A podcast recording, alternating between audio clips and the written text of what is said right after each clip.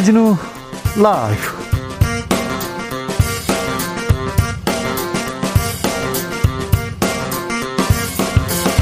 (2022년 3월 23일) 수요일입니다 안녕하십니까 주진우입니다 윤석열 대통령 당선인의 취임식은 5월 10일 국회 광장에서 열리는 것으로 결정됐습니다. 인수위 남은 시간은 한 달 반. 그동안 윤석열 정부 밑그림을 그려야 하는데요. 하는 총재 후보를 두고 오늘도 인수위는 청와대와 신경전을 이어갔습니다. 문 대통령과 회동 관련해서 윤 당선인은 회동식이 나도 잘 모른다 이렇게 얘기했습니다. 윤석열 인수위의 과제 임태희 윤 당선인 특별 고문과 짚어보겠습니다. 전국 아파트 공시 가격이 발표됐습니다. 작년보다 평균 17% 정도 올랐습니다. 집값이 올랐으니 세금도 오르나요? 정부는 1가구 1주택의 경우 작년 수준으로 동결하기로 했습니다. 윤석열 시대 집값은 어떻게 될까요? 이혜훈 의원과 함께 전 의원과 함께 인수위 부동산 팀 그리고 정책 분석해 보겠습니다. 더불어민주당 원내대표 선거가 내일로 다가왔습니다. 172석 거대 야당의 새 원내 사령탑은 누가 될까요? 민주당 대선 패배 후 연일 쇄신을 외치고 있는데요. 국민들은 잘 안 들린다고요. 그리고 지방선거 준비는 잘 돼가고 있는지 민주당은 지방선거 어떻게 치르는지 안민석 의원과 들여다보겠습니다. 나비처럼 날아 벌처럼 쏜다. 여기는 주진우 라이브입니다.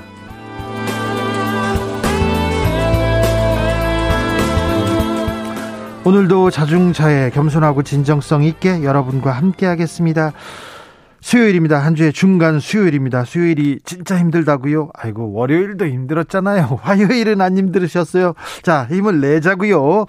수요일은 코로나 확진자가 폭증하는 날입니다. 그래서 걱정인데요. 다시 50만 명에 육박합니다. 그래도 다들 잘 지내고 계시지요? 잘 지내셔야 됩니다. 네. 힘을 내시고요. 여러분의 안부 여쭙겠습니다. 봄은 오고 봄꽃은 순서대로 피고 칩니다. 어디서 뭐 하면서 봄을 느끼고 계신지, 어디서 뭐 하면서 주진우 라이브 함께하고 계신지, 여러분의 창밖 풍경, 봄꽃 풍경 보내주십시오. 샵 9730 짧은 문자 50원, 긴 문자는 100원이고요. 콩으로 보내시면 무료입니다. 그럼 주진우 라이브 시작하겠습니다.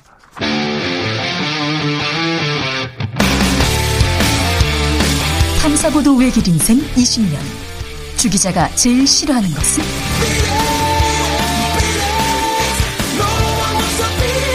이 세상에서 비리와 부리가 사라지는 그날까지. 오늘도 흔들림 없이 주진우 라이브와 함께.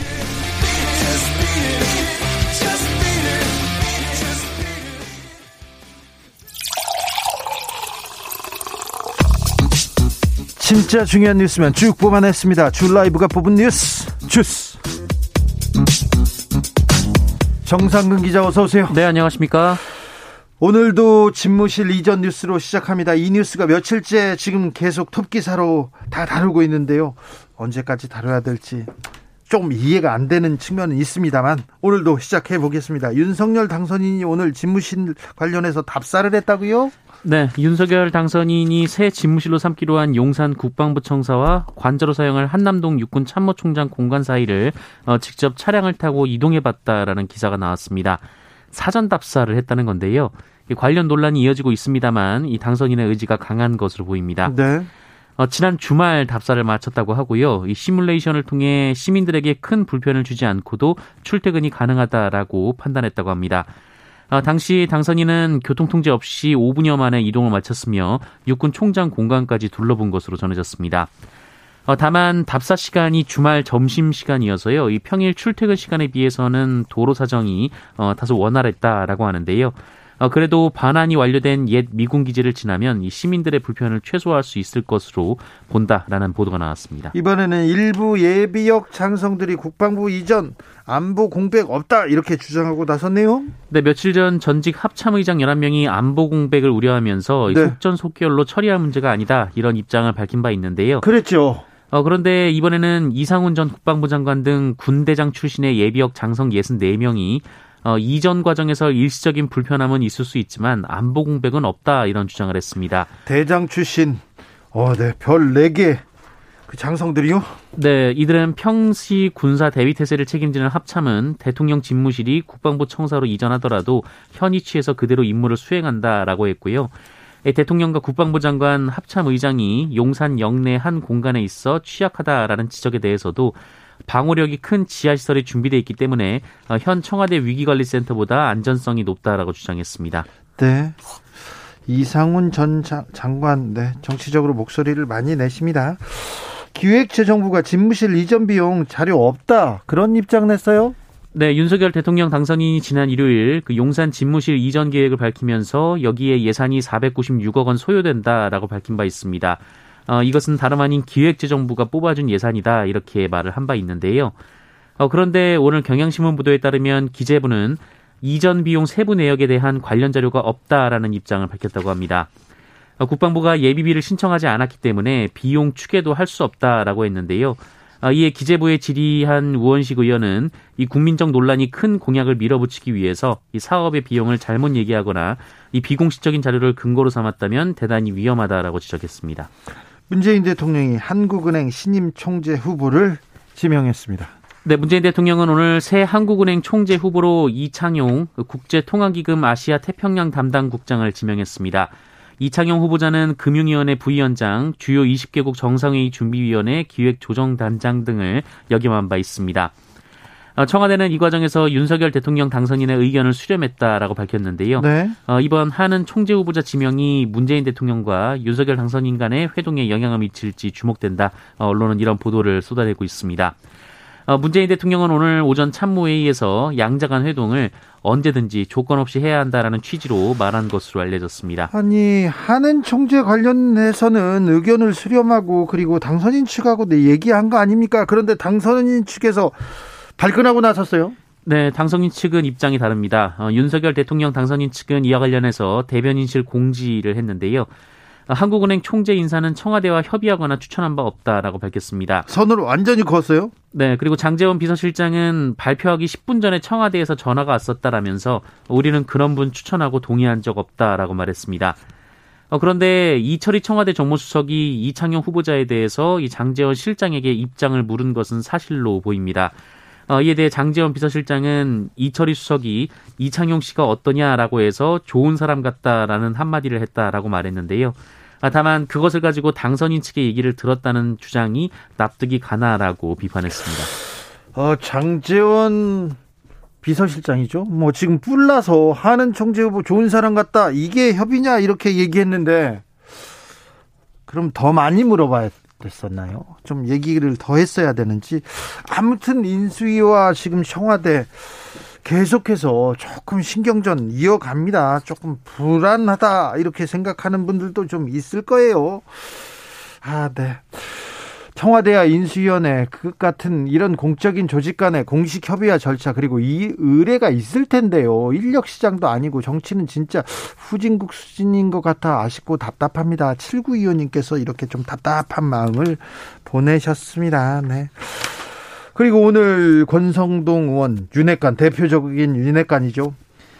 아, 여러 얘기를 던졌어요. 먼저 안철수 위원장에 대한 대해서 한마디 날렸습니다.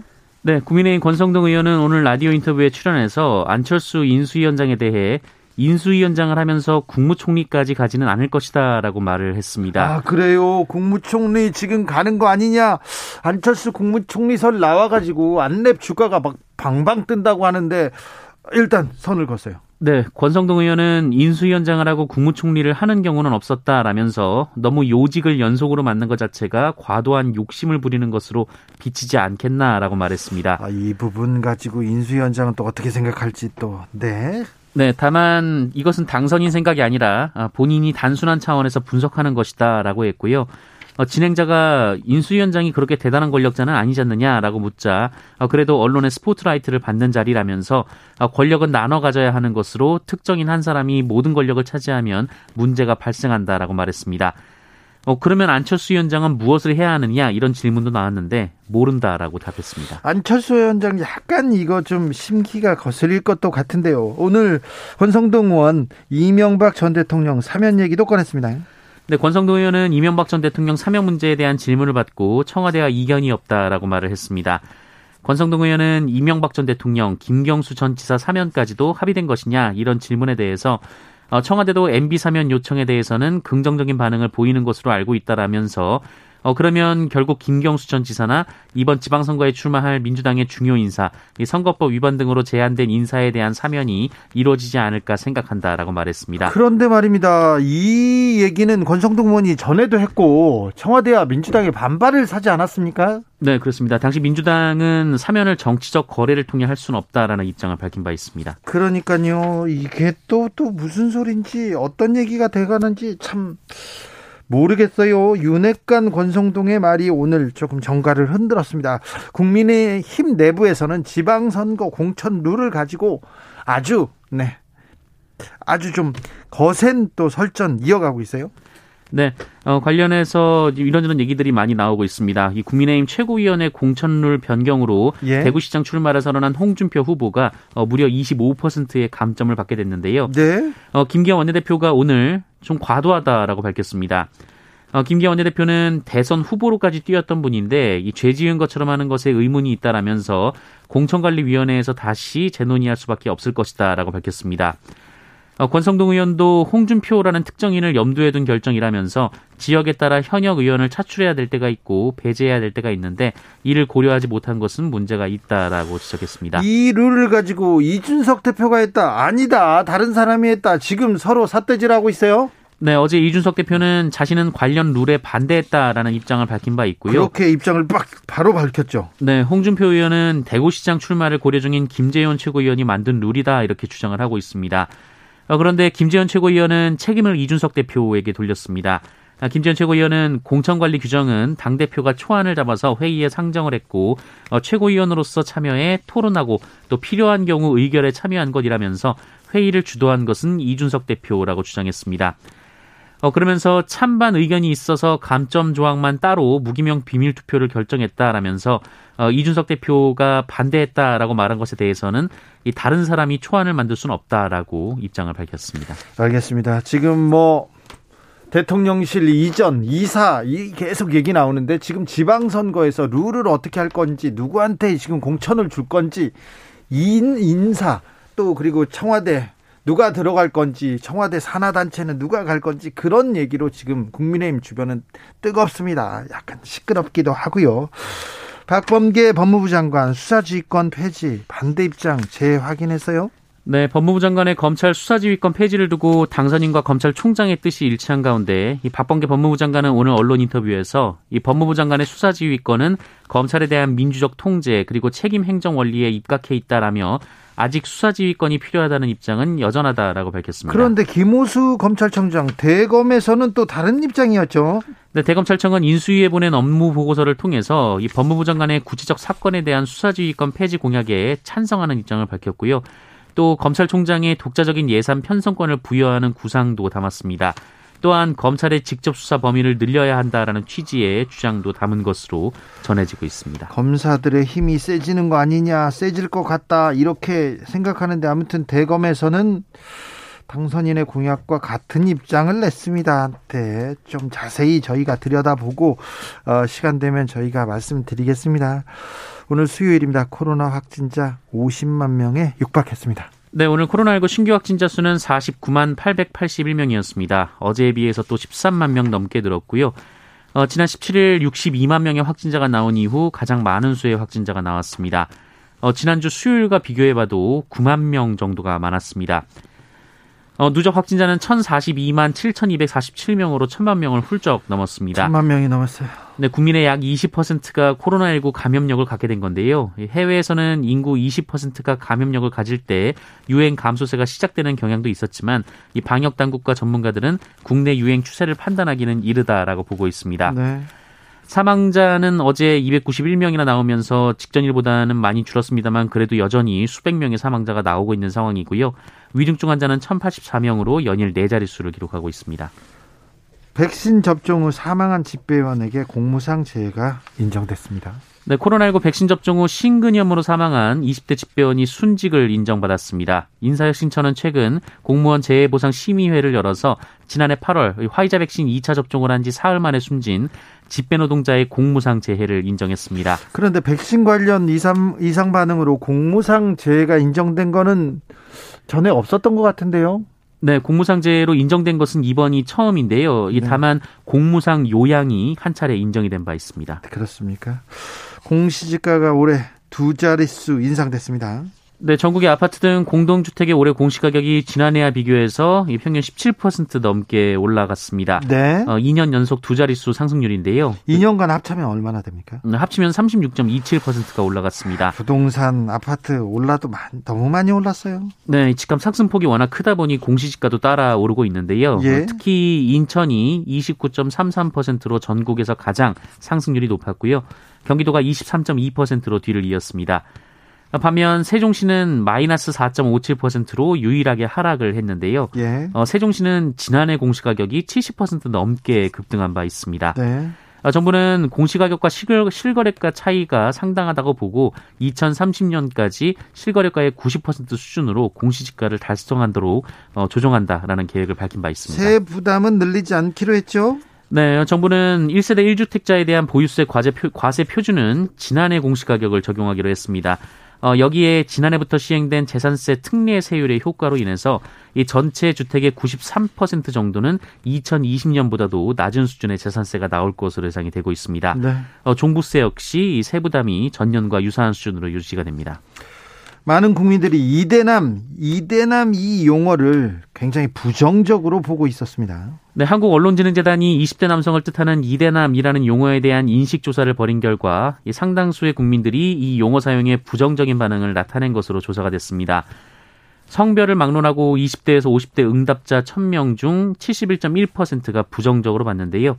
매우 부정적이 26.5%, 약간 부정적이 44.6%였던 반면 매우 긍정적이라는 입장은 0.9%, 약간 긍정적이라는 입장은 12.2%였습니다. 어, 또한 88.9%가 이대남, 이대녀와 같은 구분은 성별 세대 간 갈등과 분열을 조정할 수 있다라는 것에 동의했고요. 네. 85.8%는 다양한 성향을 지닌 20대 남성을 단순하게 한 집단으로 묶어서 보는 것은 적절치 않다라고 답했습니다. 그러니까요. 이게 맞죠. 그런데 정치권에서 이대남이란 단어를 쓰고요. 그리고 언론에서 너무 확대 재생산하지 않았나. 무분별하게 생각도 없이 이렇게 프레임 지으려고 자꾸 이름을 붙이는 걸 좋아해요. 프레임 지어주고 이렇다 이렇게 성격을 규정해가지고 막 가르치려고 하는데 언론의 그런 태도 네 조금 좀 마음에 안 드는데 조금 고쳐줬으면 하는 그런 생각도 해봅니다. 주스 정상근 기자와 함께했습니다. 감사합니다. 고맙습니다. 6281님께서 주진우 아나운서 반갑네요. 코로나 자가격리되어 친구, 친구, 식구들 각방 쓰고 있습니다. 빨리 코로나 종식되었으면 좋겠네요. 네. 제 아나운서는 또 처음 들어보네. 네, 주진우 기자입니다. 네. 4639님, 여기는 경남 창원입니다. 공원 산책 중에 목련꽃이 활짝 핀 것이 봄이 성큼 다가온 듯 한데요. 우리 정치에도 빨리 봄이 오기를 바래봅니다. 그렇습니까? 창원에 아, 꽃이 피었군요. 창원에 꽃 피면 정말 예쁜데, 네. 아직 목련이 서울에서는 피지 않았는지 아직 저는 발견하지 못한 것 같습니다.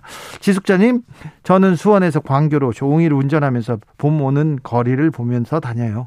근데 제 마음은 겨울에 있는 것 같아요. 아, 봄이 왔는데 내 마음은 겨울이다. 그런 분들 많습니다. 또 오늘 또 아, 날씨가 좀 스산해가지고요. 가을 문턱이 왔나 이런 생각도 좀 들었습니다. 2241님, 지난 겨울이 별로 춥지도 않았는데 올 봄 꽃피는 시기가 좀 늦은 것 같아요.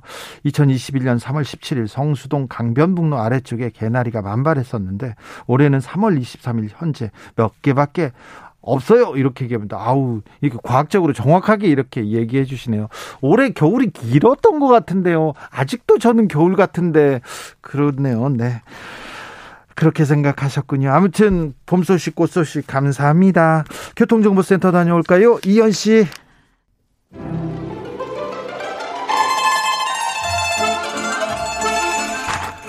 새로운 바람이 몰려온다. 정치, 경제, 민생 어떻게 되는 걸까? 변화의 바람 속에서 더 멀리, 더 넓게 볼 수 있는 제3의 눈. 이혜운의 정치 해안. 주진우 라이브 정치경제 선생님입니다. 이혜훈 전 의원 전화 연결됐습니다. 안녕하세요. 네, 안녕하세요. 지금 어디세요? 아, 지금 청주에 잠깐 내려와 있습니다. 아, 그래요? 네. 청주는 봄 소식이 좀 있습니까? 조금 따뜻하긴 한데 아직까지 꽃샘 추위가 다 끝나지는 않은 것 같아요. 네. 알겠습니다. 굉장히 쌀쌀해요. 네. 청주에서 봄 소식을 전해주니까 청주 통신원 같아요. 아, 네. 네. 청주 통신원 열심히 할게요. 예, 네. 알겠습니다. 어, 정부가 1세대 1주택자한테는 보유세 부담 이렇게 줄여 주는 이런 결정 내렸습니다. 정부의 결정 어떻게 보셨는지요? 조금 이해가 안 되는 게요.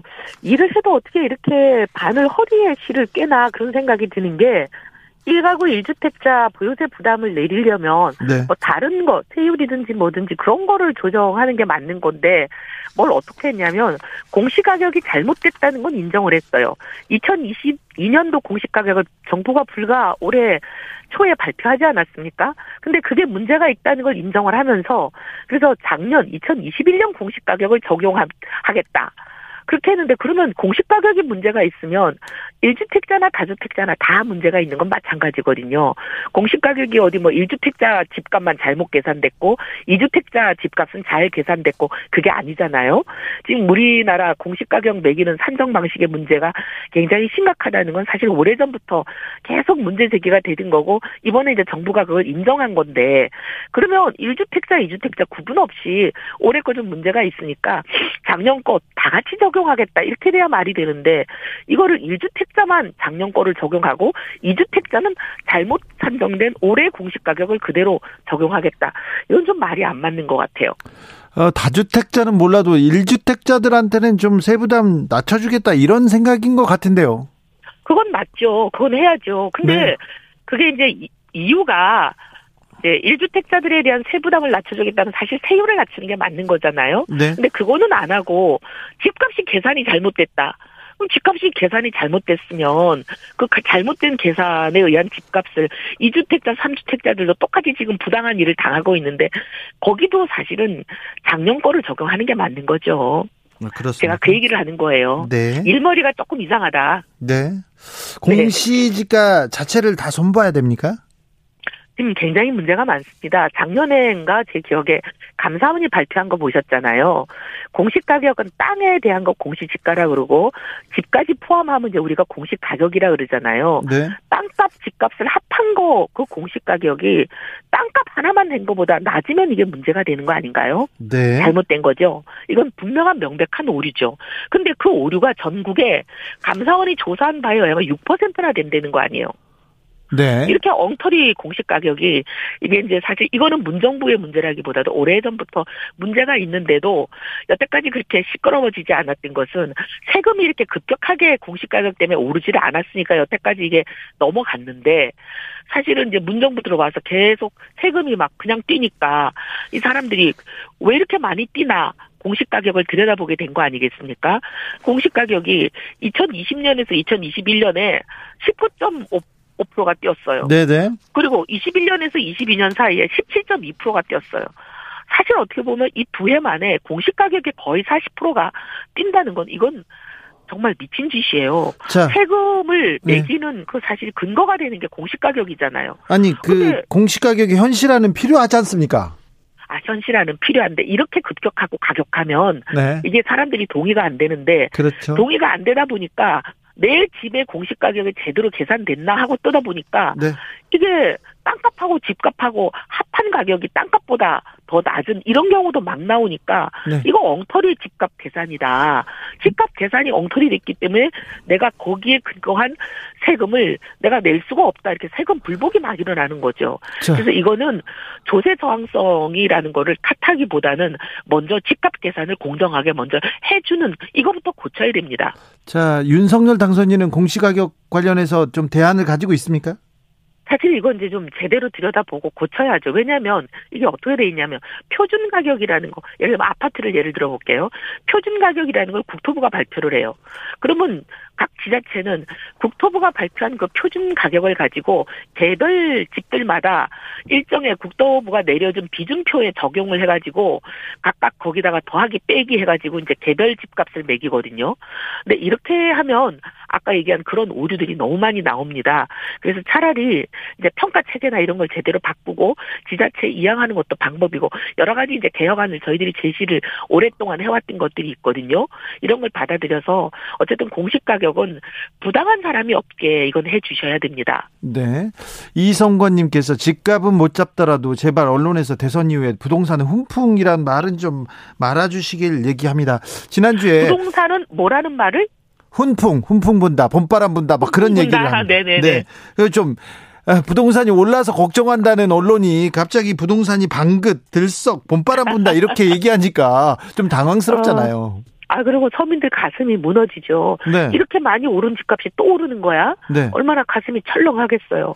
지난주에 부동산 가격이 좀 안정될 거다, 대선 효과가 있을 거다 했는데 윤 당선인이 재건축 재개발 규제 완화도 얘기하고 용산 얘기도 하면서 집값이 들썩이고 있다 이런 분석도 나옵니다. 근데 언론은 방긋 들썩 얘기하는데 요 어떻게 보세요? 제가 지난주에도 아마 말씀드린 걸로 기억하는데요. 네. 이게 추세선이 내려가는 안정되는 게 중요한 거지. 네. 그 추세선을 따라가면서 소소한 등락은 계속될 수밖에 없거든요. 네. 주식도 보시면 추세선은 올라가는 중에도 오르기도 하고 내리기도 하고 등락이 계속되면서 추세선이 올라가든지 추세선이 내려가잖아요. 네. 집값도 마찬가지입니다. 지금 이제 추세선이 안정될 거라고 말씀드리는 거고 그 대신 그 추세선과 이제 어때 추세선 안에서 움직이는 그 소소한 등락들은 지역별로도 있고 시기적으로도 있고 있을 수밖에 없습니다. 네. 근데 이제 그걸 언론이 자꾸 이제 전국적인 집값이 들썩하는 것처럼 보도를 하면 이게 조그만 어, 소풍이 광풍이 돼버리면 안 되니까 그런 거는 언론에 좀 부탁드리고 싶죠. 네, 조심해야 되는데요. 그죠? 네. 네. 이 경제가 네. 그리고 부동산 이게 또 기대 심리가 있기 때문에 네, 이거 네. 잘못 건드리면 네. 이게 폭발해버리면 정말 걷잡을 수가 없거든요. 예. 그래서 이걸 잘 조심하면서 좀 다뤘으면 좋겠습니다. 의원님, 네. 재건축 재개발하면 그 기대 지역은 에, 집값이 뛰는 건 어쩔 수 없죠. 그렇죠. 근데 이제 이게 아까 말씀드린 대로 초반에 조금 집값이 오르는 것 같아도 결국 물량이 시장에 쏟아져 나오거든요. 네. 물량이 시장에 쏟아져 나오면 결국 집값은 장기적으로 안정세로 갈 수밖에 없습니다. 알겠습니다. 방법이 없어요. 네. 어, 인수위 부동산 팀이 꾸려졌는데요. 뭐 효자동에서 밥을 먹었다고 하는데 이분들 어 어떻게 보세요? 저는 이제 윤석열 당선인의 그 부동산 철학과 딱 맞는 분들을 잘 선정했다 이렇게 보는 게 심교훈 교수는 제가 오랫동안 잘 알지만 어, 민간 중심의 공급을 계속 주장하시는 분이고 윤 당선인 철학과 맞아 떨어지고요. 그다음에 이제 그 서울시 관련해서 오신 분 김성보? 김성보 예, 예. 주택정책실장. 그분 제 기억에는 옛날에 문재인 정부가 마구 이제 공공 공급으로 이걸 방향을 전환하고 민간 공급을 규제하고 제한할 때 어, 사실 서울시 공무원이 서울시장도 박원순 씨고 대통령도 문재인 대통령인데 민주당 정부를 향해서 그렇게 공공 공급으로 하면 큰일 난다. 민간 공급으로 해야 이게 집값이 안정된다. 이런 소신 발언을 메고 마구 하셨던 분으로 기억을 해요. 그래서 사실 오세훈 서울시장 취임하고 나서 서울시의 그 스피드 재건축이나 각종 그 불합리한 재건축 규제들을 합리적으로 풀고 있는 당, 당사자라고 알고 있는데 어떻게 보면 서울에 뿐만이 아니라 서울에서 시행되고 있는 이 합리적인 규제 완화가 전국으로 퍼져나가는 그런 일들을 하시지 않을까 생각합니다. 임대차 3법 재검토하겠다고 하는데 이거 건드려 가지고 임대 이제 좀 안정세에 들어가는 전세 시장, 월세 시장이 또 건드려질까 봐그 불안해질까 봐 걱정하는 분들도 있어요. 안정세 들어간다는 거는 좀 사실과 다르고요. 예. 사실 임대차 3법이 통과되기 전에 문재인 정부 출범할 때 전세 서울의 평균 가격이 4억 한 2,400 정도 됐습니다. 그런데 이거 딱 임대차 3법하고 1년 만에 1억 천이 올랐어요. 어마어마하게 오른 거거든요. 서민들이 정말 가슴이 철렁하고 전셋집도 얻기 어려워서 월세로 내몰릴 정도로 올랐는데 근데 이제 이게 지금 와가지고 없애겠다고 얘기했던 사실 사실 이제 과거 경선 시절에 대통령 후보들이 있었어요. 네. 근데 그분들은 너무 위험한 분들이고 지금 와가지고 이미 계약들을 다 하고 그 계약에 맞춰서 이미 다 주거를 정하고 있는데 네. 없애버리게 되면 이거는 또 다른 그렇죠. 피해자를 양산하는 거라 그건 안 되고 윤석열 후보는 지속적으로 경선 때부터 무슨 얘기를 했냐면 없애는 건 지금 더 큰 피해가 있다. 특히 서민들에게. 그래서 그렇게는 안 하고 네. 집값을 안 올리는 집주인들에게 그 집값을 세입자로부터 받을 만한 돈을 세금으로 지원해 주겠다. 그래서 사실은 세입자들은 오르지 않은 집값에 사실 수 있도록 하고 임대인들 집주인들에게는 상당한 그런 손실을 정부가 보전해 주는 방식으로 어쨌든 이걸 좀 연착륙을 시켜보자 네. 이런 얘기를 하신 거예요. 2501님, 이혜원 의원께 좀 질문합니다. 네. 네. 국토부 장관 시켜주면 부동산 가격 잡을 수 있어요? 물어보는데요. 시켜줄 리가 없는데 그 답이 뭐가 의미가 있겠습니까? 아니, 왜 시켜줄 리가 없어요? 음, 김진희님께서. 없는 거는 아. 없는 거는 두고 보시면 알 겁니다. 네, 김진희님께서 집 많은 사람들 집값만 오르고 공시지가는 그대로이길 바라나 봐요. 집값은 올랐으면 세금도 올라야지 세금은 오르면 안 된다 이런 분들도 좀 있어요. 자, 네. 네. 음, 용산으로 용산 네. 시대가 본격화될 것 같은데 네, 네.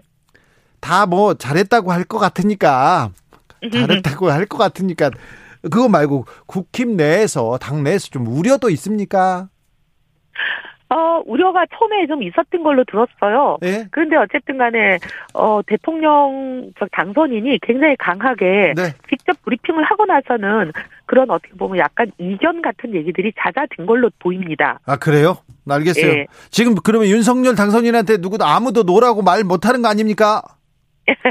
그런 건 아니고 국민들이 no라고 또 얘기하시는 분들은 다 얘기하시잖아요. 네, 네. 요새야 뭐, SNS나 인터넷을 통해서 국민들이 어떤 생각 가지고 계시는지 모든 사람이 다 알 수 있는 시대에 네. 길을 막고 눈을 막는 게 불가능하죠. 알겠습니다.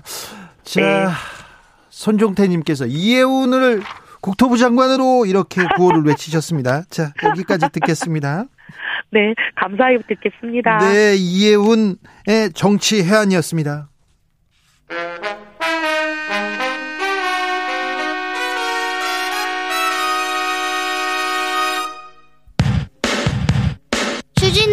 돌발 퀴즈.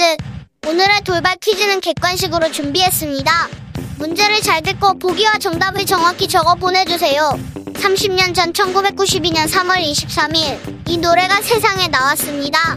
나 나알아요. 이 밤이 흐르고 흐르면 누군가가 나를 떠나버려야 한다는 그 사실을 그 이유를 이제는 나도 알 수가 알 수가 있어요. 이렇게 시작하는 이 노래는 서태지와 아이들이 내놓은 첫 번째 앨범 대표곡인데요. 이 노래를 통해 발라드와 트로트 위주였던 한국 가요계가 댄스 음악 중심으로 바뀌었습니다. 서태지는 이 노래에 이어 환상 속의 그대까지 연달아 히트시키면서 주요 연말 시상식 대상을 휩쓸었는데요. 회오리 춤이라는 독특한 안무에 랩과 전자음악이 어우러져 10대들의 열광적인 지지를 받았던 이 노래의 제목은 뭘까요? 보기 드릴게요.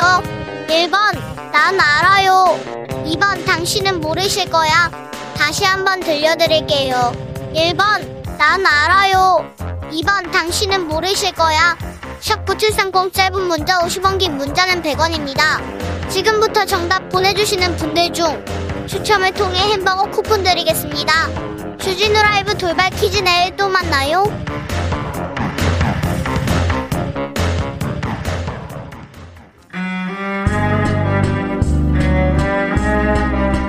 나라를 위해 국민을 위해 정치를 바로잡겠다. 안민석의 보국 안민.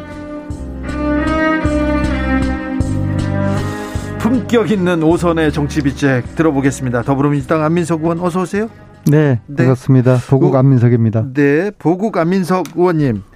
근데 새 정부가 꾸려지고 인수위가 출범하면 어떤 정책이 어, 어디가 누가 이런 얘기가 나와야 되는데 지금 용산 시대 이 얘기만 나옵니다. 집무실 이전 어떻게 보세요? 참 안타깝게 보죠. 그리고 지금은 그 윤석열 정부 5년의 정책과 비전이 국민들에게 이야기가 많이 들리고 네. 거기에 대한 토론이나 이런저런 평가들을 지금 막 쏟아내야 되는 그래서 윤석열 정부의 성공 거기에 대한 이제 기대로 모아져야 될 텐데 처음에는 MB 사면 이거 가지고 그렇죠. 뭐 문재인 대통령하고 갈등을 빚더니요. 이번에는 그 청와대 이전. 네. 뭐 청와대 이전은 저는 좀 더 엄밀하게 보면은 네밍이 잘못됐다고 봅니다. 국방부 이전입니다. 국방부 이전. 네네. 그 굉장히 심각한 이제 그 문제인데요. 네. 그래서 이러한 것은 기본적으로 윤석열 후, 저 당선자께서 정치를 모르시기 때문에 정치는 타이밍의 예술이거든요. 네. 타이밍을 잘 못 맞췄다. 5월 10일 이후에 해야 될 거를 왜 지금 해가지고 본인이 지금 대통령도 아닌데 윤석열의 대통령 임기는 5월 10일부터입니다. 그래서 5월 10일로 그거를 좀 저 다시 미루고 그 다음에 정치인의 가장 용기는 잘못을 인정하는 겁니다. 빨리 이거 철회하시고 네. 에, 주소 담을 주문 담길 바라겠습니다. 인수위에서 일을 할 수 있게 좀 도와달라고 이렇게 하는데 민주당이 발목 잡는 거 아닙니까? 위법을 저지르고 있는데 이걸 어떻게 도와줍니까? 문재인 대통령께서는 다른 어떤 거는 몰라도 위법은 절대로 용인하지 않는 분이시거든요. 네. 위법상. 네네. 네. 그래서 이 대통령 인수하는 것이 네. 그냥 뭐 그냥 뭐 사람들 간에 그냥 좋은 게 좋은 걸 하는 게 아니에요. 법에 네. 명시가 되어 있습니다. 예, 대통령 인수, 인수위원회 법 그 7조에는요, 어, 당선자의 그 행정적인 지원을 하도록 돼 있고요. 네. 그 다음에 또 뭘 또. 8조에는 네. 8조를 보면은 7조, 8조까지 외우셨어요? 예, 예, 8조는 네. 예산 지원할 수 있도록 네. 법적인 근거가 있는 거예요. 네. 이 법적인 근거 태도를 내서 그다음에 이제 국민들의 동의도 얻고 네. 전문가들의 동의를 얻는 이러한 국방부 이전이 필요한 것이죠. 지금처럼 마치 군사 작전 하듯이 네. 이것은 대단히 이제 곤란하고 유감스러운 것이다. 송우님께서 더 민주 비대위에서 비전과 현재 상황에 대해서 좀 토론해 주세요 얘기하는데 민주당이 그러면 지금 인수위가 개, 그 개혁으로 정 책으로 나가지 않기 때문에 민주당이 끌고 나가면 어떠냐 이런 얘기도 합니다. 며칠째 집무실 이전 얘기만 하다가 여기에 매몰돼 있다가 만약에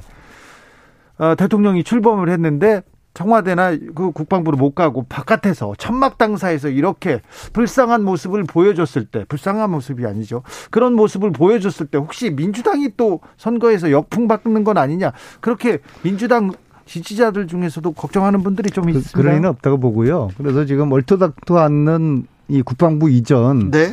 이 카드를 꺼내서 이 졸속 추진하고 안보 공백 이 혼란을 이제 초래해서 사실 지금 국민들의 그 저항에 부딪힌 거 아닙니까? 58% 국민들이 반대를 하니까는 58%라는 의미가 수치의 58%가 아니라 중도에 있는 30%가 거의 다 반대를 좀 하고 있는 거예요. 예. 어, 그러니까 이걸 출구 전략을 만들어야 되는데 프레임을 문재인 대통령이 협조하지 않아서 이 일을 제대로 하지 못하고 있다. 그런 이제 프레임으로 지금 만드는 것이죠. 9234님께서 내년 23년도 가보면요 용산 이절 탁월했다고 뭐 탁월했다고 할 겁니다 이렇게 얘기하고요 0784님 지금 대통령이 두 명인 것 같아요 그렇게 얘기도 합니다 다산 정여경 정, 정야공 선생님께서 하신 말씀이 있어요. 요 말씀을 저는 꼭 당선자에게 말씀드리고 싶은데요. 네 아무리 선한 일이라도 백성들이 반대한 일은 하지 마라 그랬거든요. 네. 느닷없이 꺼낸 국방부 이전, 청와대 이전 이것을 국민들이 반대하고 있지 않습니까? 그러면 지금이라도 이것을 아 제가 좀 판단이 서투른 것 같습니다. 좀 더 여유 있게 전문가들과 협의하고 국민들의 동의와 지지를 얻은 다음에 에, 청와대를 에, 천천히 차근차근 옮기겠습니다. 그렇게 나오는 게 맞는 것이죠. 왜냐하면 국민들이 싫어하는 일을 왜 합니까? 아니 절대로 청와대는 안 가겠다고 하시지 않습니까 그래서 저는 그게 이해가 안 가는 거예요. 도대체 이 결정을 누가 했을까? 윤석열 당선자 스스로가 했을까? 아니면 누군가에 의해서 이 그늘이 받았을까? 그 누군가가 누구일까가 저는 참으로 궁금합니다. 네 민주당으로 좀 가보겠습니다 자 3285님께서 들어가는 일은 들어가서 하는 일 이, 들어가서 일은 하는 것이고 들어가기 전에 해야 할 일인지 뭐 있지 않겠습니까? 한번 들어가면 나오기 힘드니까 쿨하게 해보시라고 시작하면 좋지 않을까요? 얘기하는데 민주당에서 음, 이전 비용이 한 500억 든다고 했지 않습니까? 그러니까 500억 들어요? 네, 하고 싶다니까 그럼 500억 밀어주고 하는 걸 보고 그 이후에 판단을 해도 될. 지금 주 기자님께서도 그렇게 말씀하시는 게 아니죠. 이게 이전하고 이사하고는 틀린 거예요. 마치 지금 윤석열 당선자께서 청와대 이전을 이사로 착각을 하시는 것 같아요. 이전과 이사라니요? 그렇죠. 이사는 그냥 집만 빼가지고 물구만 옮기면 되는 겁니다. 근데 지금 같은 경우 청와대 같은 경우에는 거기에 안전 그 시스템만 하더라도 한 50가지가 되는데 이거를 옮기는 것만 하더라도 한 3개월이 최소한 걸린다는 게 전문가들의 이야기지 않습니까? 네. 그러니까 이거 단순하게 이사의 개념으로 보면 안 되는데 윤석열 당선자께서 네. 이전을 이사의 개념으로 좀 생각해서 이런 착각이 있는 게 아닌가. 네. 그다음에 아까도 말씀드렸듯이 또 다른 착각은 본인의 임기가 지금 시작된 것인 줄 지금 착각하시는 것 같아요. 윤석열 대통령의 임기는 5월 10일까지입니다. 이런 5월 의견, 10일부터입니다. 이런, 이런 의견도 있습니다. 500억이면 가능하다고 했으니까 나머지는 윤석열 정부에서 감당하셔야 될 거 아닐까요? 이렇게 또 물어봅니다. 자, 민주당으로 넘어갈게요. 네. 민주당으로 넘어가고 다른 정책 얘기를 해야 되는데 며칠째 지금 청와대 이전 가지고 계속 얘기를 나누고 있어서 이게 과연 건설적인지는 잘 모르겠습니다. 자, 민주당은 어떻게 됩니까? 내일 원내대표 선거 있습니다. 누가 되느냐가 중요한 게 저는 아니라고 봅니다.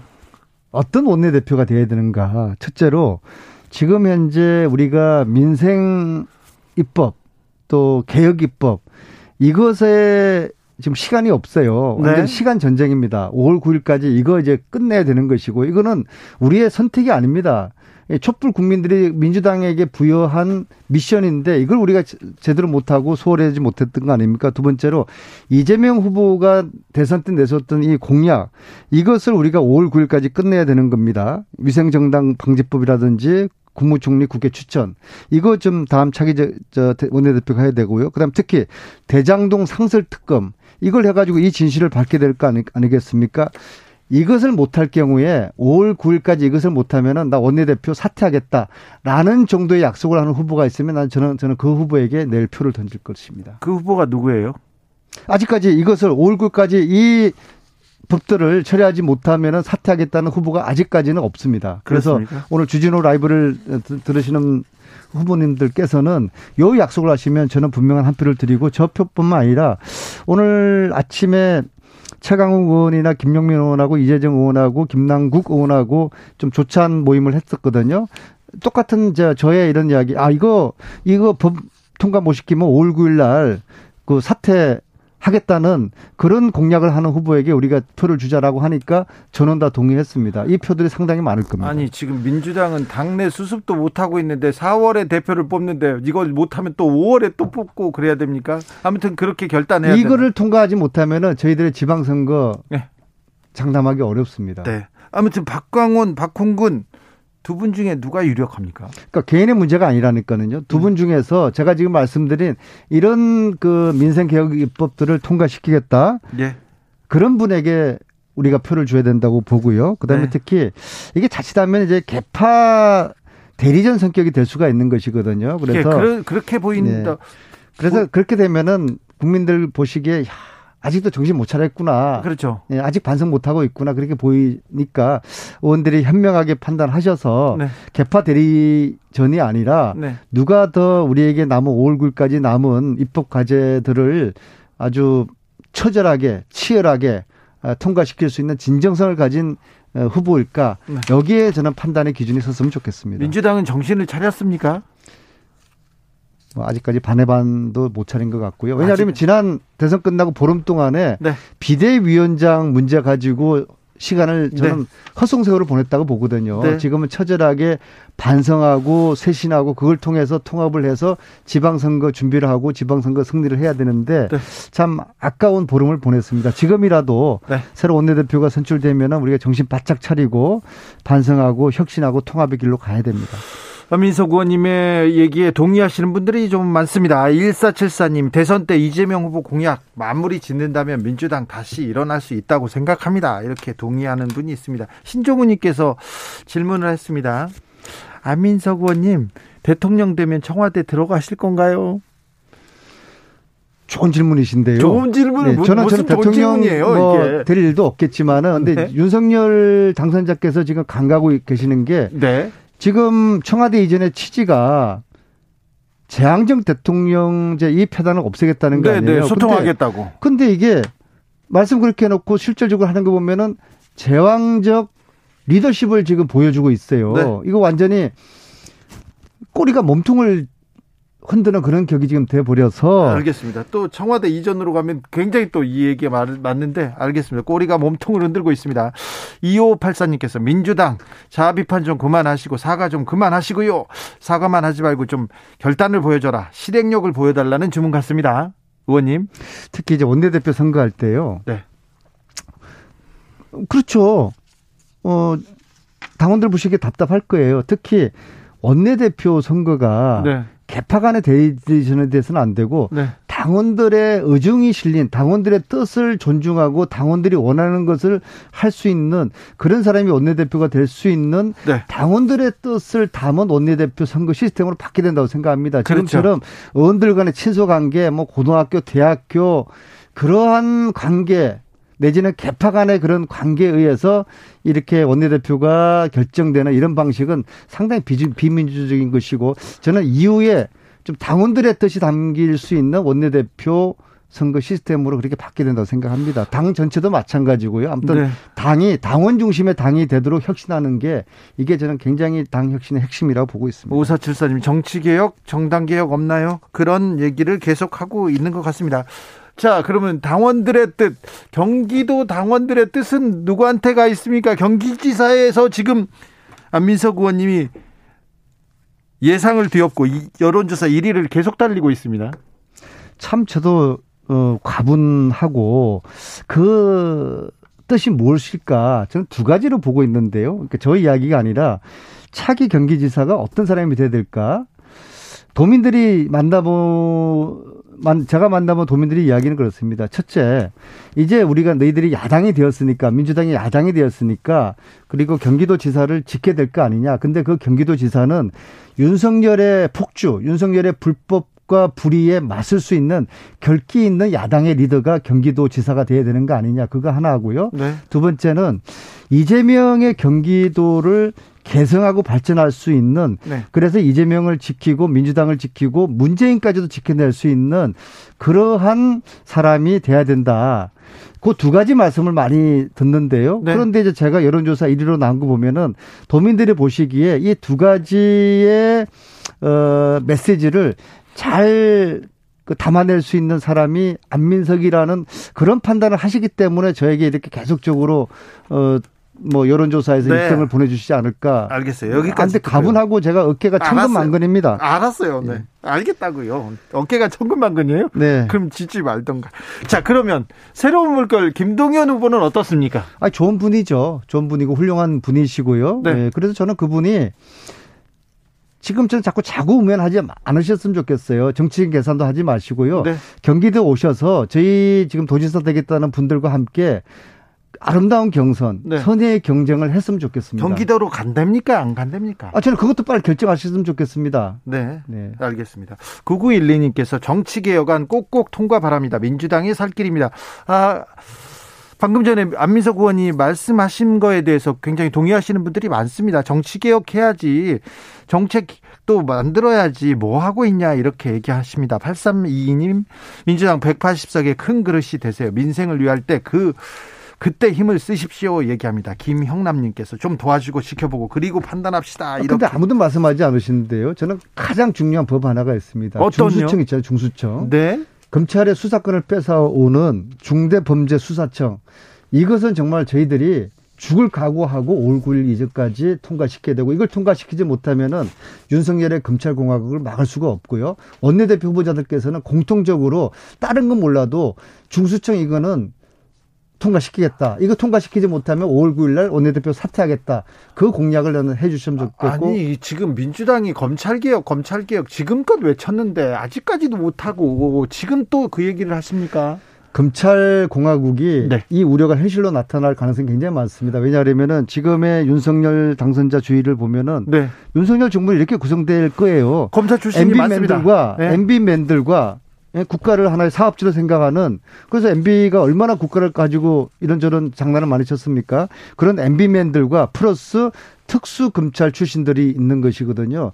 그들이 만들어갈 대한민국 5년 정말 아찔하고 물론 성공했으면 좋겠습니다. 도울 건 도와드리겠습니다. 그러나 아닌 건 아닌 것이죠. 검찰공화국 만들려는 이런 시도 나가야 되고 우리에게 시간이 없습니다. 시간 전쟁입니다. 5월 네. 9일까지 중수청 이법 반드시 통과시켜야 됩니다. 네. 절실합니다. 안민석 의원님 마음이 급하네요. 할 일이 많은데 시간 전쟁입니다. 그렇습니까? 네. 네. 알겠습니다. 보국 안민 보국 안민석 의원과 함께했습니다. 감사합니다. 네, 고맙습니다. 저는 잠시 숨 좀 돌리고 6시에 2부에서 이어가겠습니다. 2부에서 어우 중요한 내용 많이 준비해 놨습니다.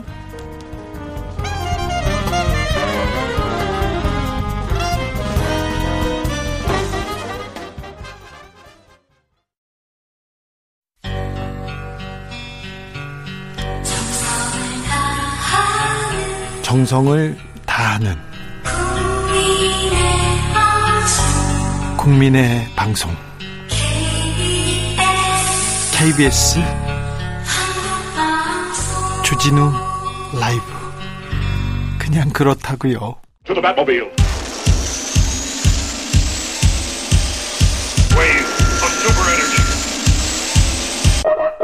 주기자의 1분 애타도록 마음에 서둘지 말라. 강물 위에 떨어진 불빛처럼 혁혁한 업적을 바라지 말라. 개가 울고 종이 울리고 달이 떠도 너는 조금도 당황하지 말라. 술에서 깨어난 무거운 몸이여 오오 봄이여. 한없이 풀어지는 피곤한 마음에도 너는 결코 서둘지 말라. 너의 꿈이 달이 행로, 달의 행로와 비슷한 회전을 하더라도 개가 울고 종이 들리고 기적 소리가 과연 슬프다 하더라도 너는 결코 서둘지 말라. 서둘지 말라 나의 빛이여 오 인생이여. 재앙, 재앙과 불행과 격투와 청춘과 천만인의 생활과 그러한 모든 것이 보이는 밤 눈을 뜨지 않은 땅 속의 벌레같이 아둔하고 가난한 마음은 서둘지 말라. 애타도록 마음에 서둘지 말라. 절제여 나의 귀여운 아들이여 오 나의 영감이여. 김수영의 봄밤이었습니다. 지금까지 주기자의 1분이었습니다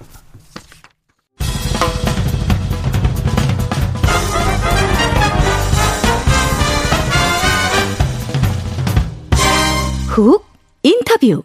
모두를 위한 모두를 향한 모두의 궁금증 훅 인터뷰 윤석열 대통령 당선인의 인수위 본격적으로 업무 보고 받기 시작했습니다. 코로나 대응하고요. 또 정부 조직 개편해야 되고 할 일 많습니다. 집무실 이전, 인사 문제 풀어야 할 숙제도 많은데요. 윤석열 인수위 어떤 과제들이 남아 있는지 어떻게 풀 건지 좀 물어보겠습니다. 이명박 대통령 인수위원장 비서실장을 했고요. 인- 인수위원회 비서실장을 했고 그다음에 이- 이명박 정부에서 대통령 실장을 지냈습니다. 장관도 지냈고요. 현재는 윤석열 대통령 당선인의 특별 고문을 맡고 계십니다. 임태희 특별 고문 안녕하세요.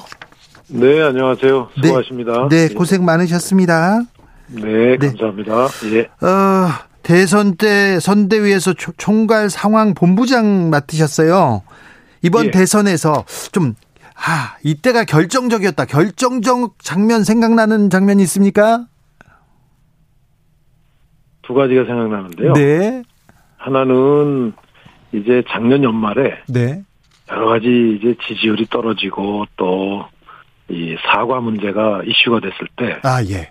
예, 전격적으로 이 사과를 함으로 해서 네. 그 상황이 좀 이게 수습 국면으로 들어간 게 하나 결정적 장면이고요. 네. 두 번째로는 이, 그 선대위가 상당히 그 혼란스러울 때, 네. 어떻든 그 아주 작은 선대위로 네. 실무형 선대위로 개편한 거 네. 그것이 저는 굉장히 예 그 대선 과정에서 중요한 그런 계기였었다고 이렇게 기억합니다. 결정적 장면마다 고비마다 정치인 예. 윤석열 이 예. 후보 시절에 이렇게 예. 얘기를 하면 잘 듣, 듣습니까? 그 기본적으로 그 많이 듣고 예. 또 당신 의견을 많이 얘기하는 편이죠. 예. 예. 근데 이제 워낙 그 이 어떤 직진 스타일이기 때문에 네. 예 얘기를 이 해서 네. 그 가령 건의를 하는 사람도 굉장히 끈기를 가지고 해야 네. 예 이게 효과를 거두고 네. 어, 그런 그 좀 스타일이라고 볼 수 있습니다. 네, 그런 스타일이. 어, 예. 집무실 이전 관련해서도 이렇게 직진인데 이 부분은 예. 어떻게 어떻게 생각하세요? 제가 보기에는 그 후보는 두 가지 생각하는 것 같아요. 하나는 정말 청와대 구조를 고쳐야 네. 이 일종의 권위주의적인 그 대통령 시대를 마감할 수 있다. 예. 또 그거는 일종의 그 나의 새로운 정치를 위한 아주 핵심적인 공약이다. 네. 예, 그렇기 때문에 이건 지켜야 된다. 이런 것 같습니다. 네. 근데 저는 뭐 그 뜻은 굉장히 좋다고 봅니다. 네. 예. 다만 이제 그 과정에서 네. 여러 가지 생길 수 있는 문제들. 왜냐하면 이건 정말 후보 때와 달라서 네. 이제 그 대통령 당선자 또는 대통령의 이 지위에서 하는 일이기 때문에 네. 정말 진검승부거든요. 그렇죠. 예, 예. 조금이라도 이거는 만약에 차질이 생기면 상처가 나는 거란 말이죠. 네. 예, 그래서 굉장히 섬세하게 네. 이렇게 추진해야 된다 하는 생각을 네. 저는 가지고 그렇게 좀 그 얘기를 하고 있는 것입니다. 네. 걱정하는 국민들이 좀 있는데 걱정 안 예. 해도 됩니까? 아, 국민들 걱정 아마 충분히 알고 있으리라고 생각합니다. 네. 예, 그리고 그런 거에 대한 그 여러 가지 걱정하는 부분에 대한 대비 네. 그 중요성도 저도 뭐 실무자들에게 누누이 얘기를 하고 네. 또 공개적으로도 이렇게 얘기하고 있지 않습니까? 네, 네. 예, 그래서 뭐 굉장히 그 열심히 대응하리라고 그 믿고 있습니다. 알겠습니다. 고모님 예. 너무 한숨을 깊게 쉬셨어요. 네. 예. 자, 어, 이명박 정부 당선인 시절에 음, 예. 그 당시에 그때 청와대 네. 이명박 당선인이 가시고 그 옆에 임태희 어, 임태희 고문께서 옆에 딱 서서 갔던 거 기억납니다. 그죠? 예, 예. 근데 예. 이게 이명박 어, 이번에 지금 저기 문재인 대통령하고 당선인하고 만나야 되는데 왜 못 만나고 있는 것 같습니까? 아유, 저는 이 지금 가장 인수위에서 시급한 게 네, 저는 두 분이 만나는 게 가장 시급하다고 봅니다. 네, 예, 그래서 두 분이 큰 틀에서 우리 인수인계는 이런 방법으로 하고 이런 기조로 하자 하는 게 이제 합의가 되고 예, 예, 실무자들에게도 그 뜻이 명확하게 양쪽 실무자들에게 전달이 돼서 네, 그두 분의 합의 정신에 입각해서 뭐든지 협의가 이루어져야 이게 되는 건데 그러게요. 그러지 못해 참 너무 안타까워요. 그러게요. 예, 어, 예. 오늘도 하는 총재 두고 이렇게 신경전을 보이는 게 어, 예. 국민- 보는 국민들은 좀 불안합니다. 사실 맞습니다. 예, 그 좀, 저, 우리 주 선생님 말씀하신 대로. 네. 이참 국민들도 불안하고 좀 지켜보는 정말 이, 그, 이 과거에 정치했던 분들이나 아마 네. 일반 국민들이 참 불안하실 거예요. 네, 저는 그래서 인수위에 다시 한번 강조하지만 네. 1번 과제는 두 분 회동이다. 네, 이걸 빨리 성사해서 두 분이 허심탄회하게. 왜냐하면 대통령과 차기 대통령이기 때문에 네, 국정을 엉터리로 이끌고 하겠다 하는 생각은 두 분 다 전혀 없을 거예요. 그렇죠. 정말 잘해보고 싶은 네, 생각이죠. 예, 그건 그렇게 되게 돼 있어요. 그래서 정말 무조건 만나서 이 부분은 큰 틀에서 정리를 해야 실무적으로도 네. 자동적으로 일이 그래도 쉽게 풀려나갈 것이다. 네. 이렇게 저는 생각합니다. 아, 임태희가 가운데 있기 때문에 잘 풀릴 거다 이렇게 얘기하는 분들도 많이 있습니다. 많이 들었는데 예, 예, 예. 어, 그 임태희 고문께서 이렇게 얘기해서 조정 안 될까요? 제가 그 이명박 대통령 시절에는 네, 지금 문재인 대통령님께서 청와대 비서실장이셨어요. 그렇죠. 그래서 이렇게 뵙고 뭐 여러 가지 상의해서 굉장히 뭐 어려움 없이 여러 가지 해결이 됐는데. 그 당선인 시절에 그때 예. 이명박, 임태희 그리고 예. 노무현, 문재인 이렇게 네 명이서 써, 찍은 사진이 보였어요. 그렇죠. 그래서 그렇죠. 저희가 뭐 같이 이렇게 저 한 테이블에서 네, 그 담화하시고 여러 가지 인수인계 하시는 상황을 전 옆에서 직접 봤거든요. 네, 네, 저는 빨리 그런 장면이 돼야 된다고 봅니다. 네. 참 안타까워요, 정말. 네, 알겠습니다. 아 인수위가 좀 예. 이명박 정부와 닮았다 이런 어, 얘기가 많이 나오는데 이 부분은 어떻게 보세요? 저는 운영 행태는 제가 볼 때는 다르죠. 다른데 네, 조금 아마 좀 그 전문가 중심으로 또 역량 중심으로 아마 사람 쓰다 보니까 네. 이명박 대통령 때 좀 그런 기조였지 않습니까? 예. 그러다 보니까 인재풀은 많이 그 넓지 않고 네.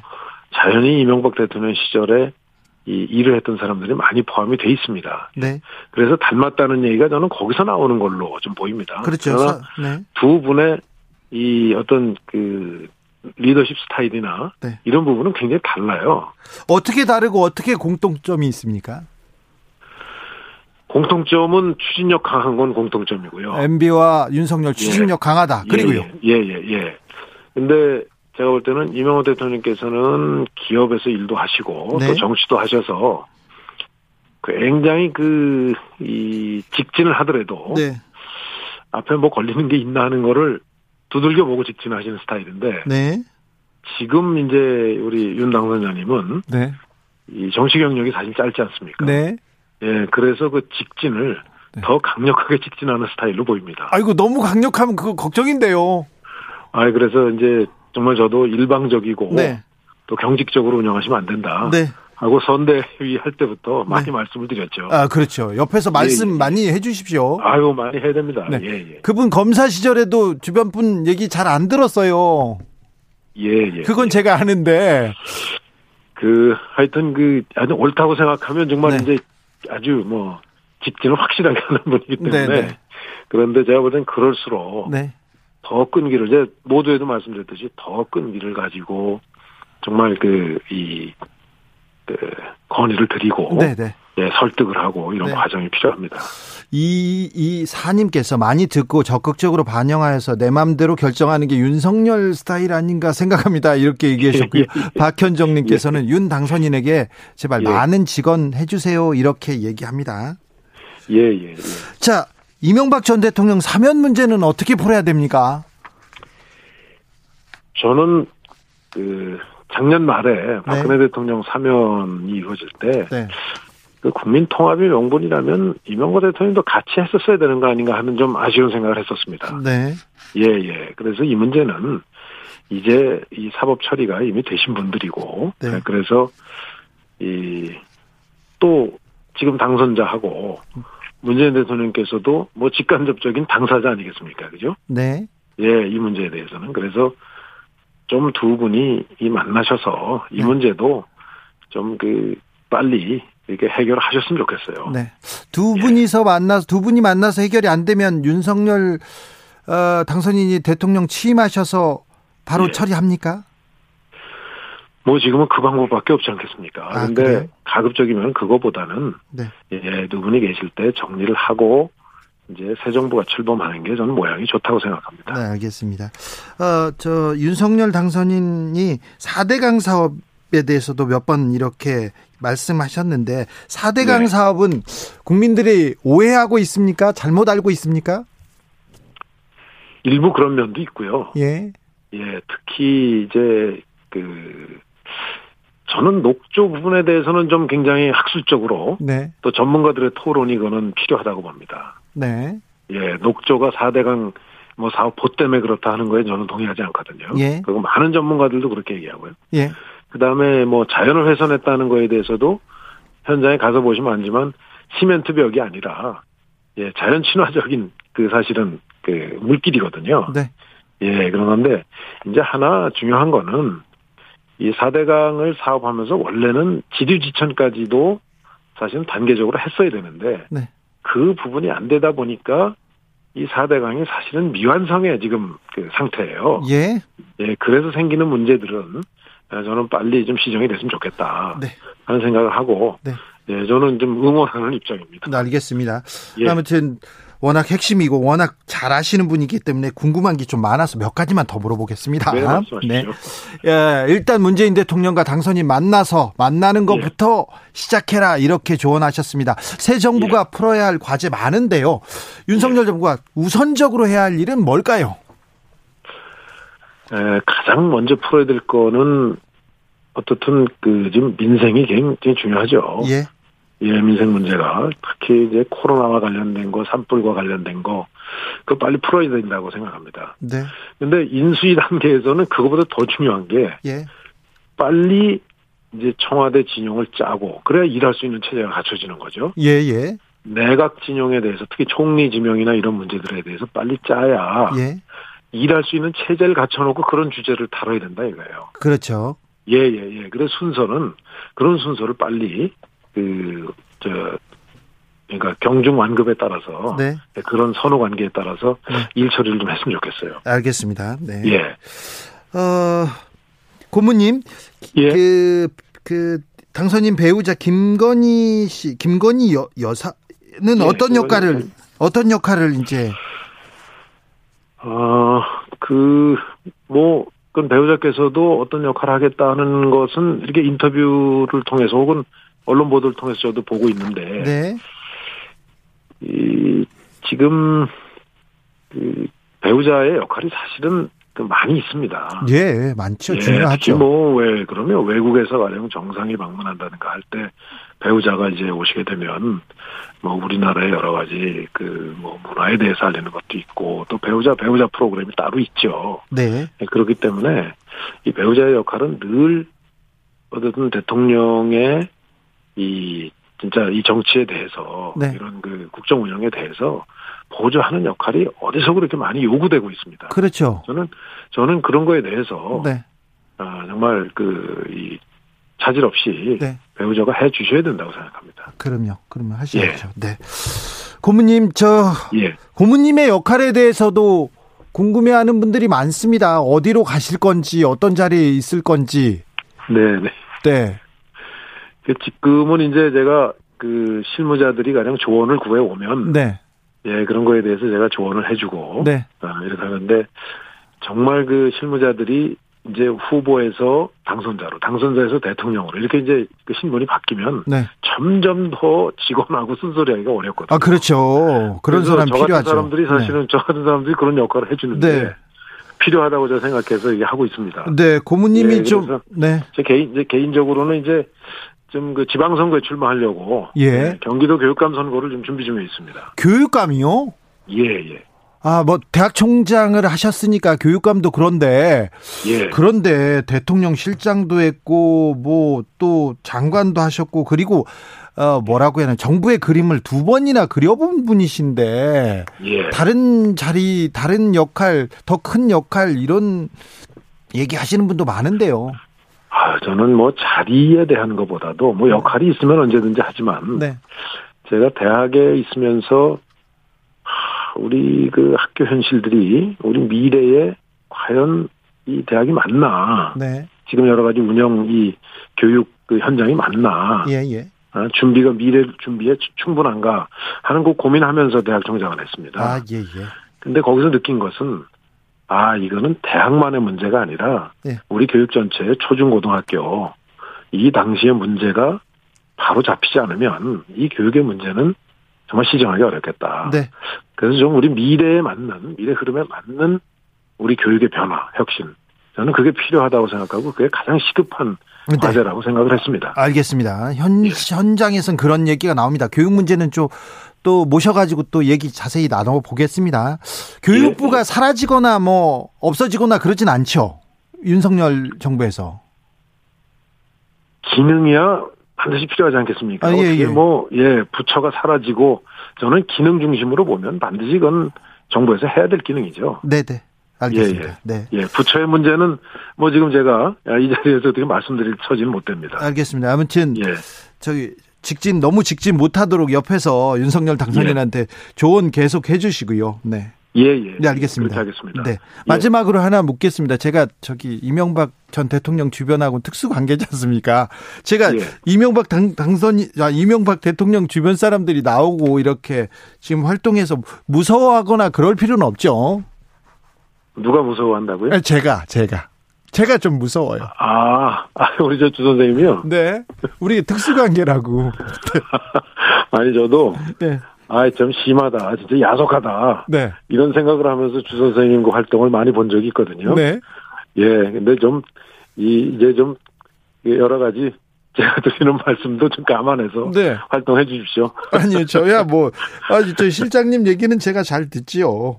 예, 예. 예, 알겠습니다. 아무튼, 예. 아, 옆에서 계속, 계속 얘기해 주셨으면 좋겠습니다. 임태희 예, 윤석열. 당선인 특별 고문이었습니다. 말씀 감사합니다. 네, 감사합니다. 네. 정치 피로, 사건 사고로 인한 피로, 고달픈 일상에서 오는 피로. 오늘 시사하셨습니까? 경험해 보세요. 들은 날과 안 들은 날의 차이. 여러분의 피로를 날려줄 저녁 한 끼 시사. 추진우 라이브.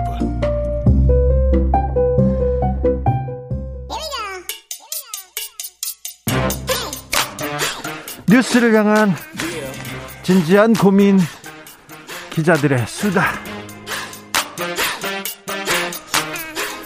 라이브 기자실을 찾은 오늘의 기자는 KBS 김준범 기자입니다. 어서 네, 오십시오. 안녕하세요. 네. 잘 계시죠?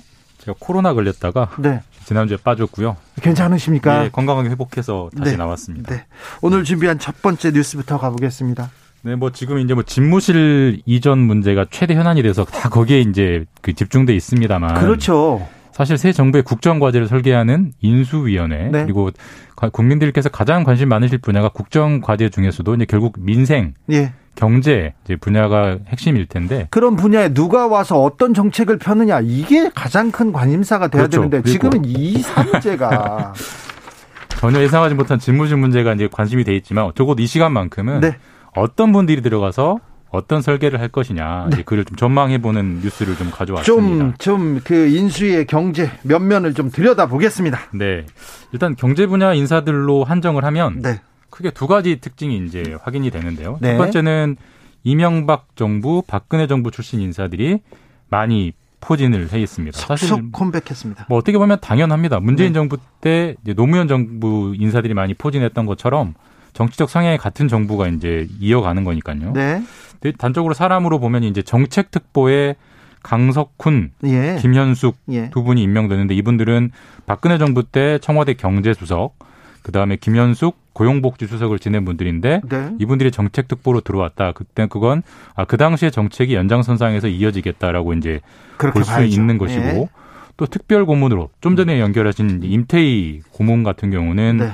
이명박 대통령 때 고용노동부 장관도 했고 네. 비서실장 했던 분이고 그렇죠. 또 같이 그 특별 고문을 하고 있는 분이 이석준 예. 이분도 박근혜 정부 때 국무조정실장을 했던 분이에요. 네.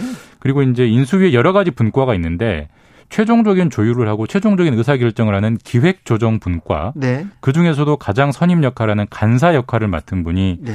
이제 추경호 국민의힘 의원인데 네. 이분도 역시 이석준 실장과 마찬가지로 박근혜 박근혜, 정부 정부 때. 때 네. 국무조정실장을 했던 분이고 네. 그다음에 가장 큰 이제 거시경제 정책의 어, 정책을 최종적으로 결정할 경제 1분과 간사 네. 최상목 기재부 전 1차관인데 네. 이분도 역시 박근혜 대통령 때 1차관을 했던 분입니다. 이런 네. 식으로 이명박 박근혜 정부의 정책 기조를 이어갈 분들이 굉장히 많이 들어왔다. 그렇습니다. 두 번째로는 대학 교수님들이 진짜 많습니다. 예. 그래서 최종학 서울대 경영학과 교수, 네. 김소영 서울대 교수, 신성환 홍익대 교수, 그리고 뭐 왕윤종 동덕여대 교수, 뭐 안상훈 서울대 교수 등등 해서 제가 조금 이따 자- 자세히 설명드리겠지만 주요 분야별로 핵심 브레인이 될 교수분들이 많이 들어왔다 이렇게 볼 수 있습니다. 네.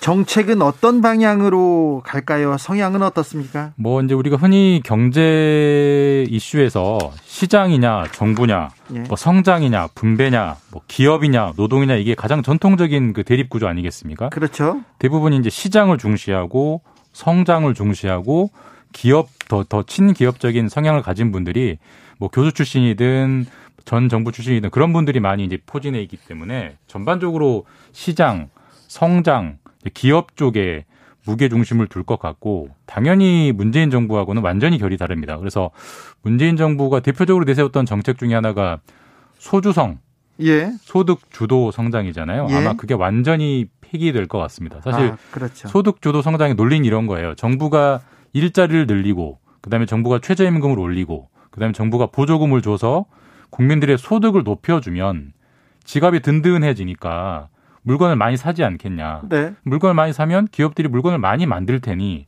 그게 결국 기업의 성장 원동력이 되지 않겠냐. 그게 이제 그 소득 주도 성장의 논리였는데 지금 인수위에 들어가 있는 분들의 논리는 그거는 잠깐 효과를 발휘할 수 있는 성장 전략이지 지속할 수 없는 성장 전략이고 기업이 알아서 스스로 혁신해서 성장하도록 해야 한다라는 식으로 아마 소주성 정책은 완전히 폐기될 것 같고요. 예. 소주성과 함께 문재인 정부가 내세웠던 정부 주도 성장의 핵심적인 게 한국형 뉴딜이라고 해서 정부 네. 예산을 IT 분야에 집중적으로 풀어가지고 그쪽에 성장을 이끌겠다라고 했는데 그것도 역시 정부 주도 성장 정책이라고 굉장히 비판적으로 보고 있는 분들이 많이 포진해 있기 때문에 그 뉴딜 정책도 상당히 많이 폐기되거나 수정될 것 같습니다. 네.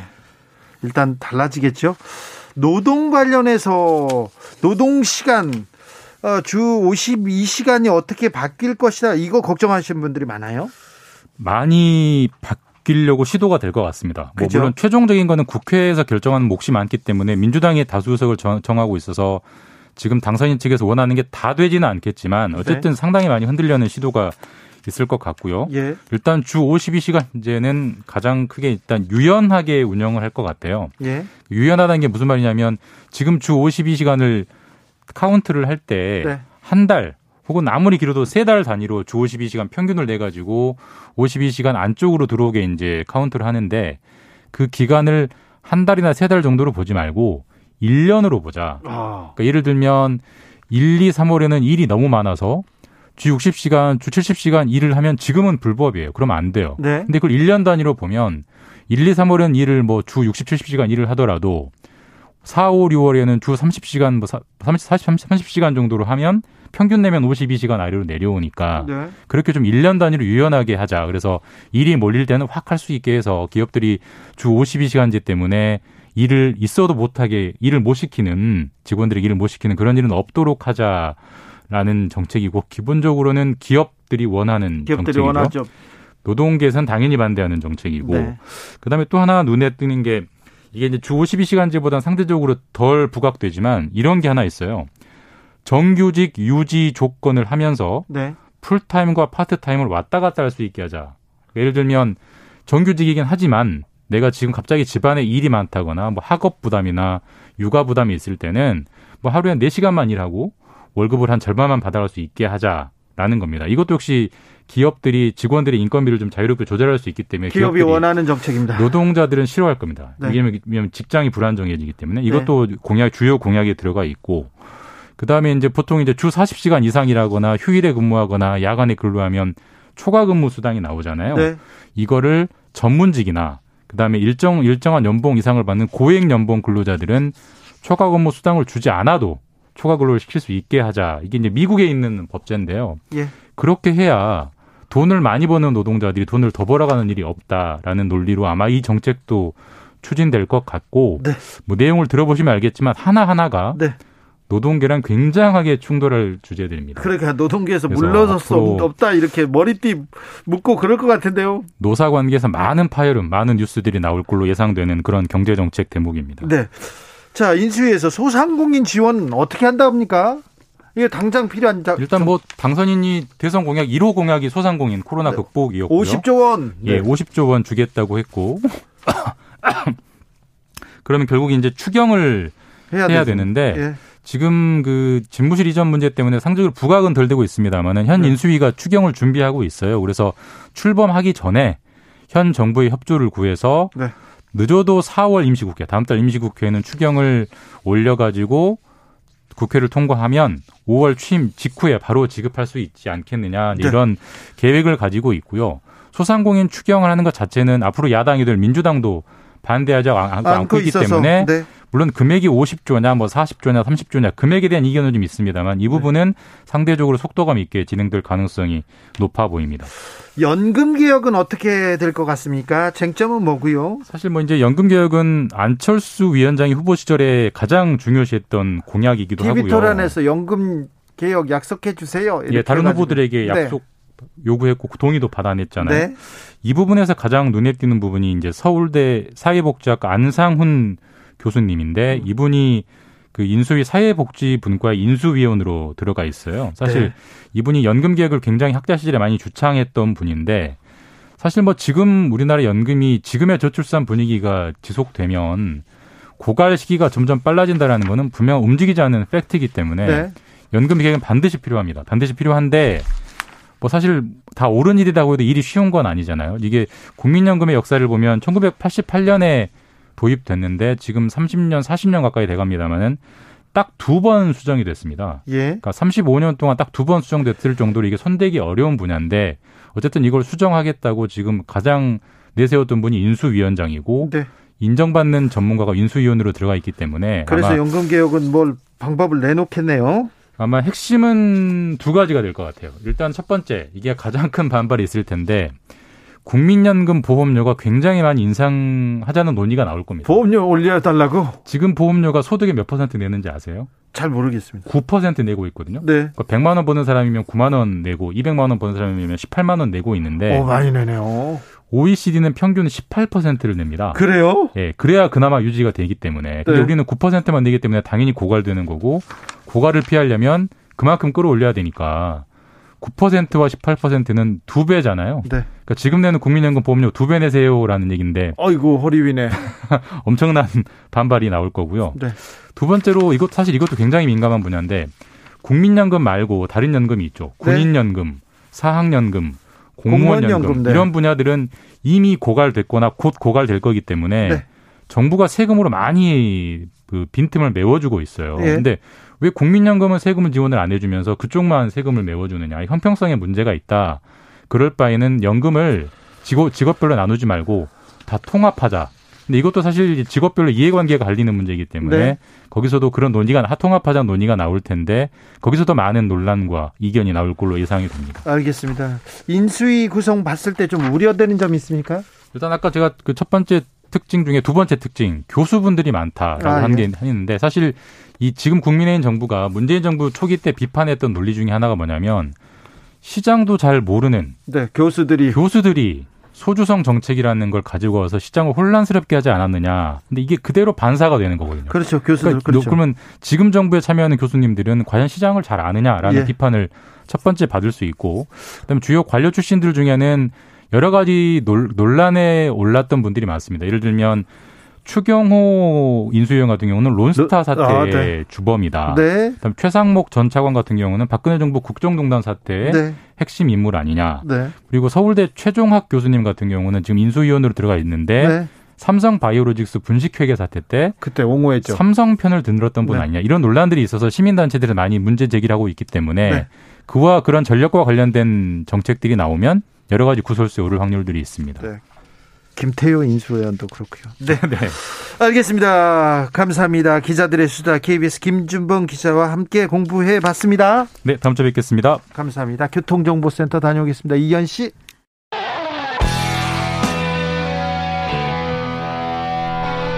스치기만 해도 똑똑해진다. 드라이브 스루 시사 주진우 라이브.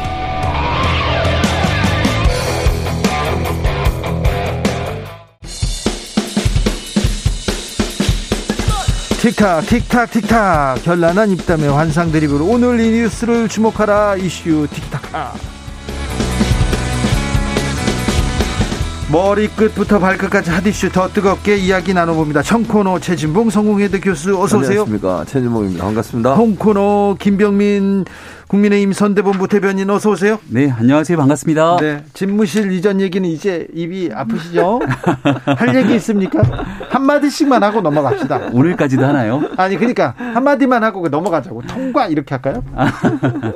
아, 청와대에서 좀그 적극적인 협조가 필요하지 않을까요? 청와대 어차, 네, 어차피 5월 9일 문재인 대통령 퇴임하고 나면 윤석열 대통령 당선인이 이제 취임하게 되지 않습니까? 네. 그리고 나서 약속했던 용산 집무실 이전을 차근차근 진행하게 됩니다. 네. 그러니까 국민들 보시기에는 집무해서 일이 시작되는 게 두 개월 늦춰지냐 아니냐에 대한 문제인데 아, 이 정도 상황이라면 어차피 이전하게 될 에, 새로운 대통령을 네. 위해서 조금 넉넉하게 협조하고 그리고 마지막 임기를 좀 마무리 지시는 게 국민들 보시기도 좋지 않을까 싶습니다. 최지봉 교수님. 그러니까 일단 협조할 거라고 저는 생각해요. 이제 문제는 이게 데드라인을 5월 9일로 맞추느냐 안 맞추느냐의 그 거기에 이제 저는 좀 이제 의견이 이견이 있다고 생각하거든요. 그러니까 네. 문재인 청와대도 충분히 윤석열 당선인이 얘기하는 용산으로 옮기는 부분을 반대하진 않아요. 저는 네. 그렇게 보진 않고 다만 국방부나 합참이 동시에 옮겨질 때 올 수 있는 여러 가지 부작용이나 안보 공백을 좀 고민하는 것 같고 네.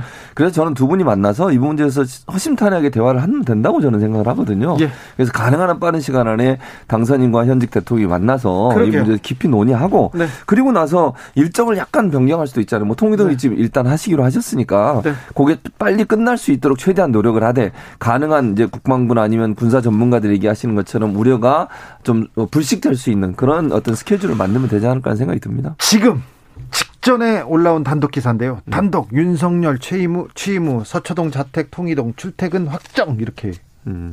네. 맞습니까? 알 수가 없죠. 그렇게 될까요? 단독. 기사가 지금 인수위 기간이기 때문에 네. 인수위 당선인 씨를 취재하고 있는 많은 기자들이 이제 단독 단독을 하고 또 단독 이후에는 인수위 혹은 당선인실에서 부인. 방금 전에 나갔던 내용들을 네. 바로 잡습니다. 이렇게 네. 얘기를 하는데요. 어, 절대로라고 하는 내용들은 정치권에서 저는 존재하지 않는다고 봅니다. 근데 절대로라는 말을 윤석열 당선인이 절대로 청와대에 안 간다. 청와대에서 절대 일을 못 한다. 이렇게 얘기하니까. 아, 그거는 당선인께서 선거 때부터 국민들께 했던 약속이고 네. 여기에 대한 분명한 의지의 피력인데요. 제가 지금 얘기하고 있는 건 자택에서 통이동으로 출근하겠다고 하는 네. 건현 정부의 협조가 없는 상태인데 협조가 있을 수도 있다는 얘기를 다시 한번 드립니다. 알겠습니다. 그런데요, 저기 대통령과 당선인 만나서 이렇게 어찌어찌 이렇게 어, 나라를 이끌 건지 두 지도자가 또 얘기를 해야 되는데 두 그간에 만남이 없고요. 그리고 밑에선 좀 신경전 계속 갑니다. 오늘 하는 총재를 두고도 장재원 비서실장 막 발끈했더라고요. 네, 장재원 비서실장 얘기를 보니까 협의한 적이 없는 상태로 보여지는데, 그러니까 말 그대로 발표하기 10분 전에 통보를 받았다는 것 아니겠습니까?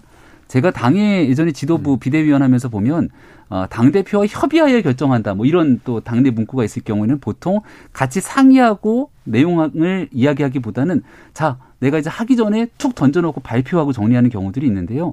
이런 걸 우리가 충분하게 소통하고 상대방의 의견을 경청했다고 보지는 않죠.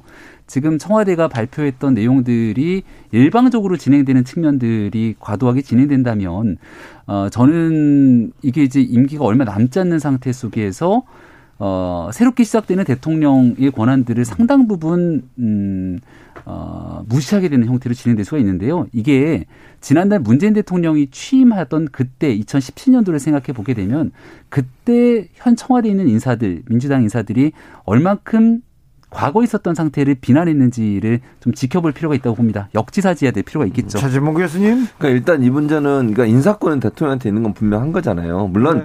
이제 문재인 대통령이 새로 취임하는 당선인의 의견을 듣는 건 뭐 저는 뭐 필요할 수도 있고 또 그것도 가능하다고 생각해요. 네. 물론 결단은 대통령이 하는 거죠. 대통령이 인사권을 갖고 있는 상황이니까.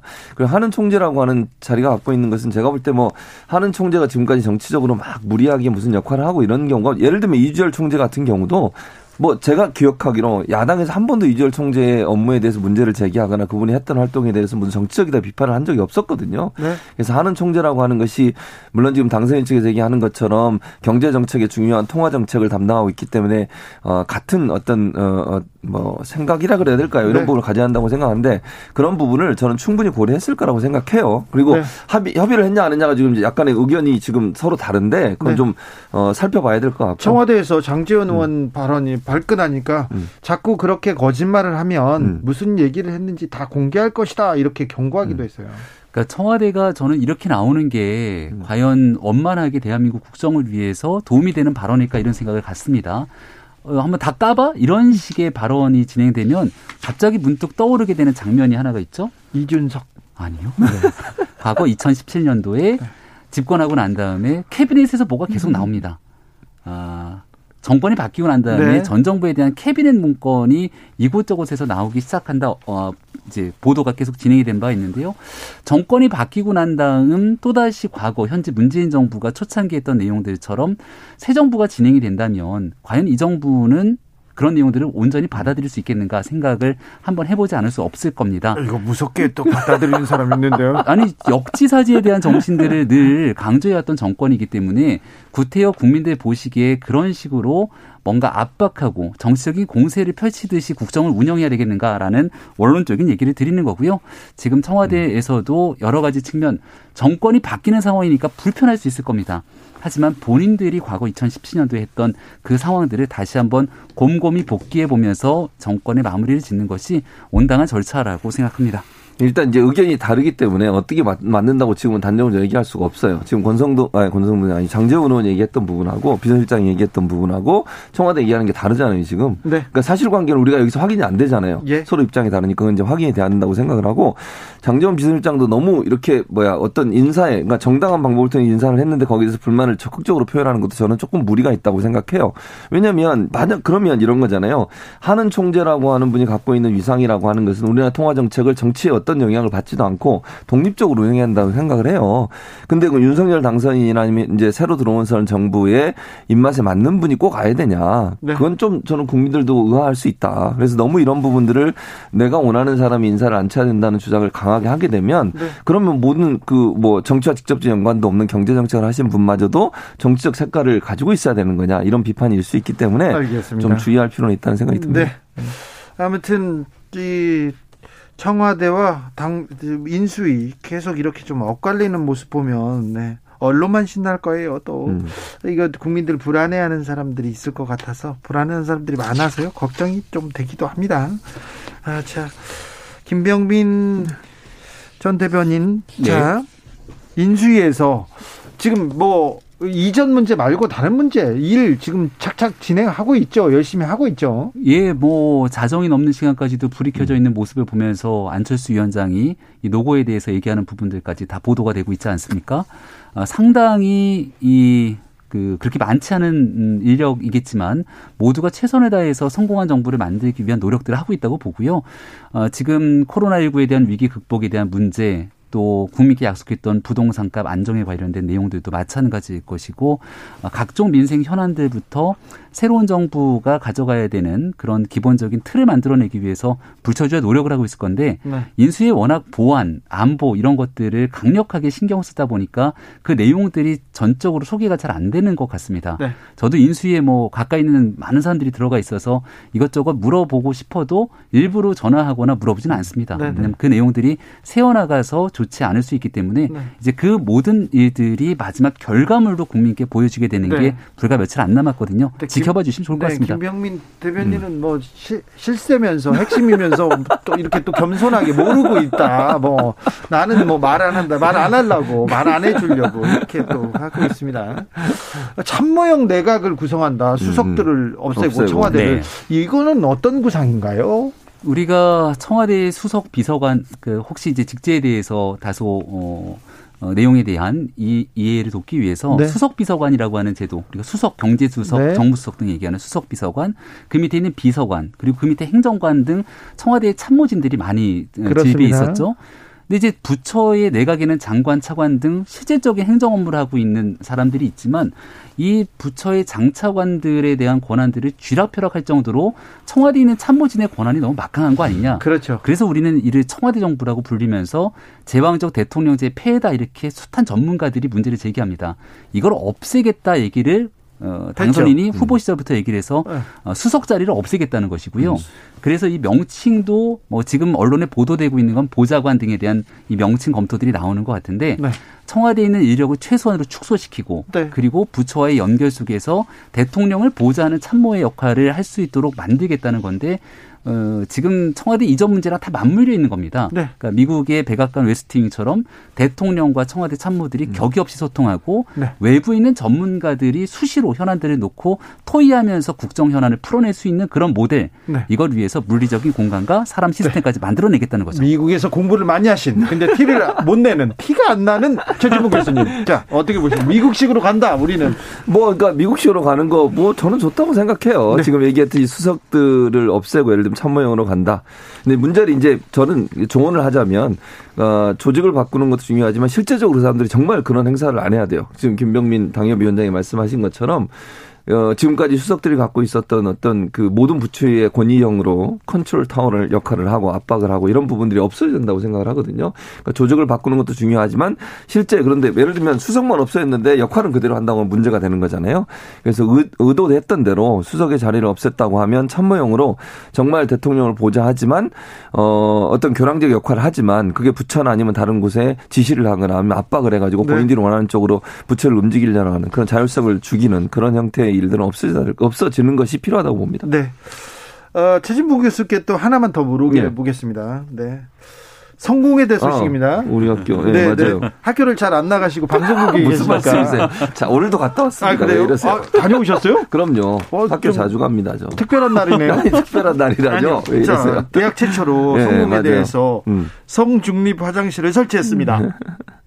이거 이거는 어떻게 사실 이거를 그 학교에서 한 게 아니고요. 네. 학생회에서 요청을 한 거예요. 아, 학생들이? 학생, 네, 학생들이 아, 요청을 네. 한 겁니다. 그래서 그 이제 성 중립이라고 얘기하는데 네. 그러니까 그 화장실을 이제 양쪽 다 사용할 수 있게 하는 거잖아요. 네, 네. 저는 이게 새로운 시도라고 생각을 해요. 뭐 우리 학교가 처음 시도를 했지만 네. 이게 이제 남성과 여성의 어, 양성 평등이라고 하는 개념에서 시작이 됐건, 됐던 거고요. 네. 총 학생회에서 이걸 요청을 해 학교가 적극적으로 검토해서 학생회와 협의하에 만들어진 겁니다. 그러니까 네. 시범적으로 운영되고 있는 상황이 모든 화장실이 그렇게 된 건 아니고요.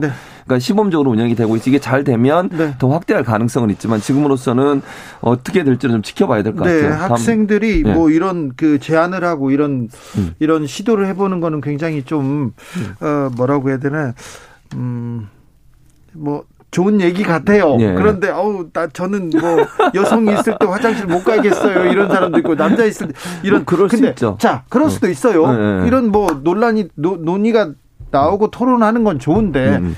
이 보도를 이 상황을 보도하는 언론의 행태는 어떻게 보십니까? 그러니까 그거는 조금 문제가 있다고 저는 생각해요. 이거를 너무 그 기성세대의 관점에서 어 문제가 있는 것처럼 그렇게 네. 보도하는 것은 저는 바람직하지 않다고 봅니다. 이건 아까 말씀드린 시범적으로 운영이 되고 있는 것이고요. 최초로 우리나라 최초로 어쨌든 학생들이 이걸 요청해서 학교가 시행을 하고 있고 그걸 네. 통해서 어 우리가 생각하지 못하는 학생들의 어떤 양성 평등의 이미지와 그다음에 가치관을 심어줄 수 있는 기회가 된다고 하면 네. 저는 좋은 시도라고 생각해요. 물론 이번 시범 운영을 통해서 어떤 경우가 나올지는 지켜봐야 될 겁니다. 아마 네. 만족도도 봐야 될 것 같고요. 학생들이 운영하면서 또는 그 사용하는 과정에서 불편함이 있는지 없는지도 확인해 보고 그 다음에 개선을 할 수 있겠죠. 근데 네. 그 결과가 나오기도 전부터 마치 이게 문제가 있는 것처럼 자꾸 몰고 가시는 것은 저는 바람직한 보도 태도라고 보지 않습니다. 국민의힘에서 이거 논평 내야 될 것 같은데. 굉장히 어려운 문제죠. 네. 우리 이준석 대표 체제에서 잘 또 진행할 거라고 봅니다. 알겠습니다. 그쪽으로 넘길까요? 자, 인수위도 그렇고 예. 윤석열 정부 윤, 윤석열 그 인수위에서 어떤 문제로 다음 주에는 어떤 뉴스로 이렇게 어, 국민들하고 이렇게 토론하고 생각하고 막 그랬으면 좋겠습니까? 저는 민생행보 첫째도 둘째도 셋째도 민생행보가 돼야 된다고 봅니다. 네. 어, 오늘도 주유소에서 기름을 넣었는데 기름값이 너무 비싸요. 네. 이게 저희 같은 사람들은 그냥 아, 좀더 부담하고 내면 네. 되지라고 하겠지만 현장에서 정말 운송이라든지 이런 문제로 이 라디오를 듣고 계신 분들께서는 기름값 오른 것 때문에 가슴을 치면서 힘들어하시는 분들이 분명히 계실 겁니다. 김병민 진짜 이란 축구, 침대 축구 전형에서도 딱 이렇게 물어 민생 물어보자마자 기름값으로 가서 또 한마디 하시려고. 자, 좋습니다. 아니 왜냐하면 정말 중요한 문제고요. 네. 그리고 어느 날 갑자기 이제 그 순식간에 너무 기름값이 오르다 보니까 많이 올랐어요. 민생에 연결될 수 있는 네. 문제가 많고 전쟁 영향도 있지만 너무 많이 올랐습니다. 그리고 이런 문제가 결국은 다 물가에 영향을 미치게 되는데 네. 우리가 선거 때도 했던 말이 내 월급 봉투 빼고 모든 게 다 오른다고 하지 않습니까? 네.